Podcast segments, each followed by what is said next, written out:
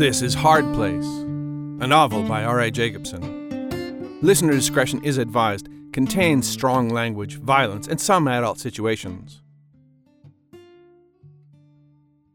Chapter 36 A Waste. He walked alone down a dirt road on a quiet, moonless night. He came to a sign he could not read. It pointed back the way he had come.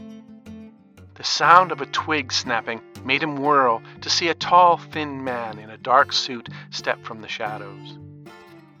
He walked with an easy stride, a gray, one eyed dog at his side. The stranger sidled up to John, leaned forward, and whispered in his ear.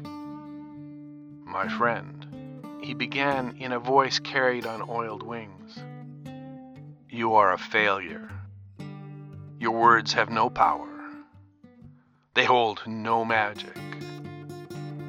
They are not special. They reach no one. Dust on your lips, dull thud as they fall. A waste of your words, a waste of those songs. Your fingers, a waste. Your faulty tuning, a waste. The ghosts in the sound hole, wasted. Hours of repeating those lines, those songs like smearing grease on a window, nothing clears, all a waste of time. You have wasted your life. Each breath you took, a waste. For all the good you did, all the passion you poured into your music, you might as well have been serving the beer your audience had to drink. For all the magic you believed you poured into the world, it was nothing more than the beer on its brief trip to becoming piss.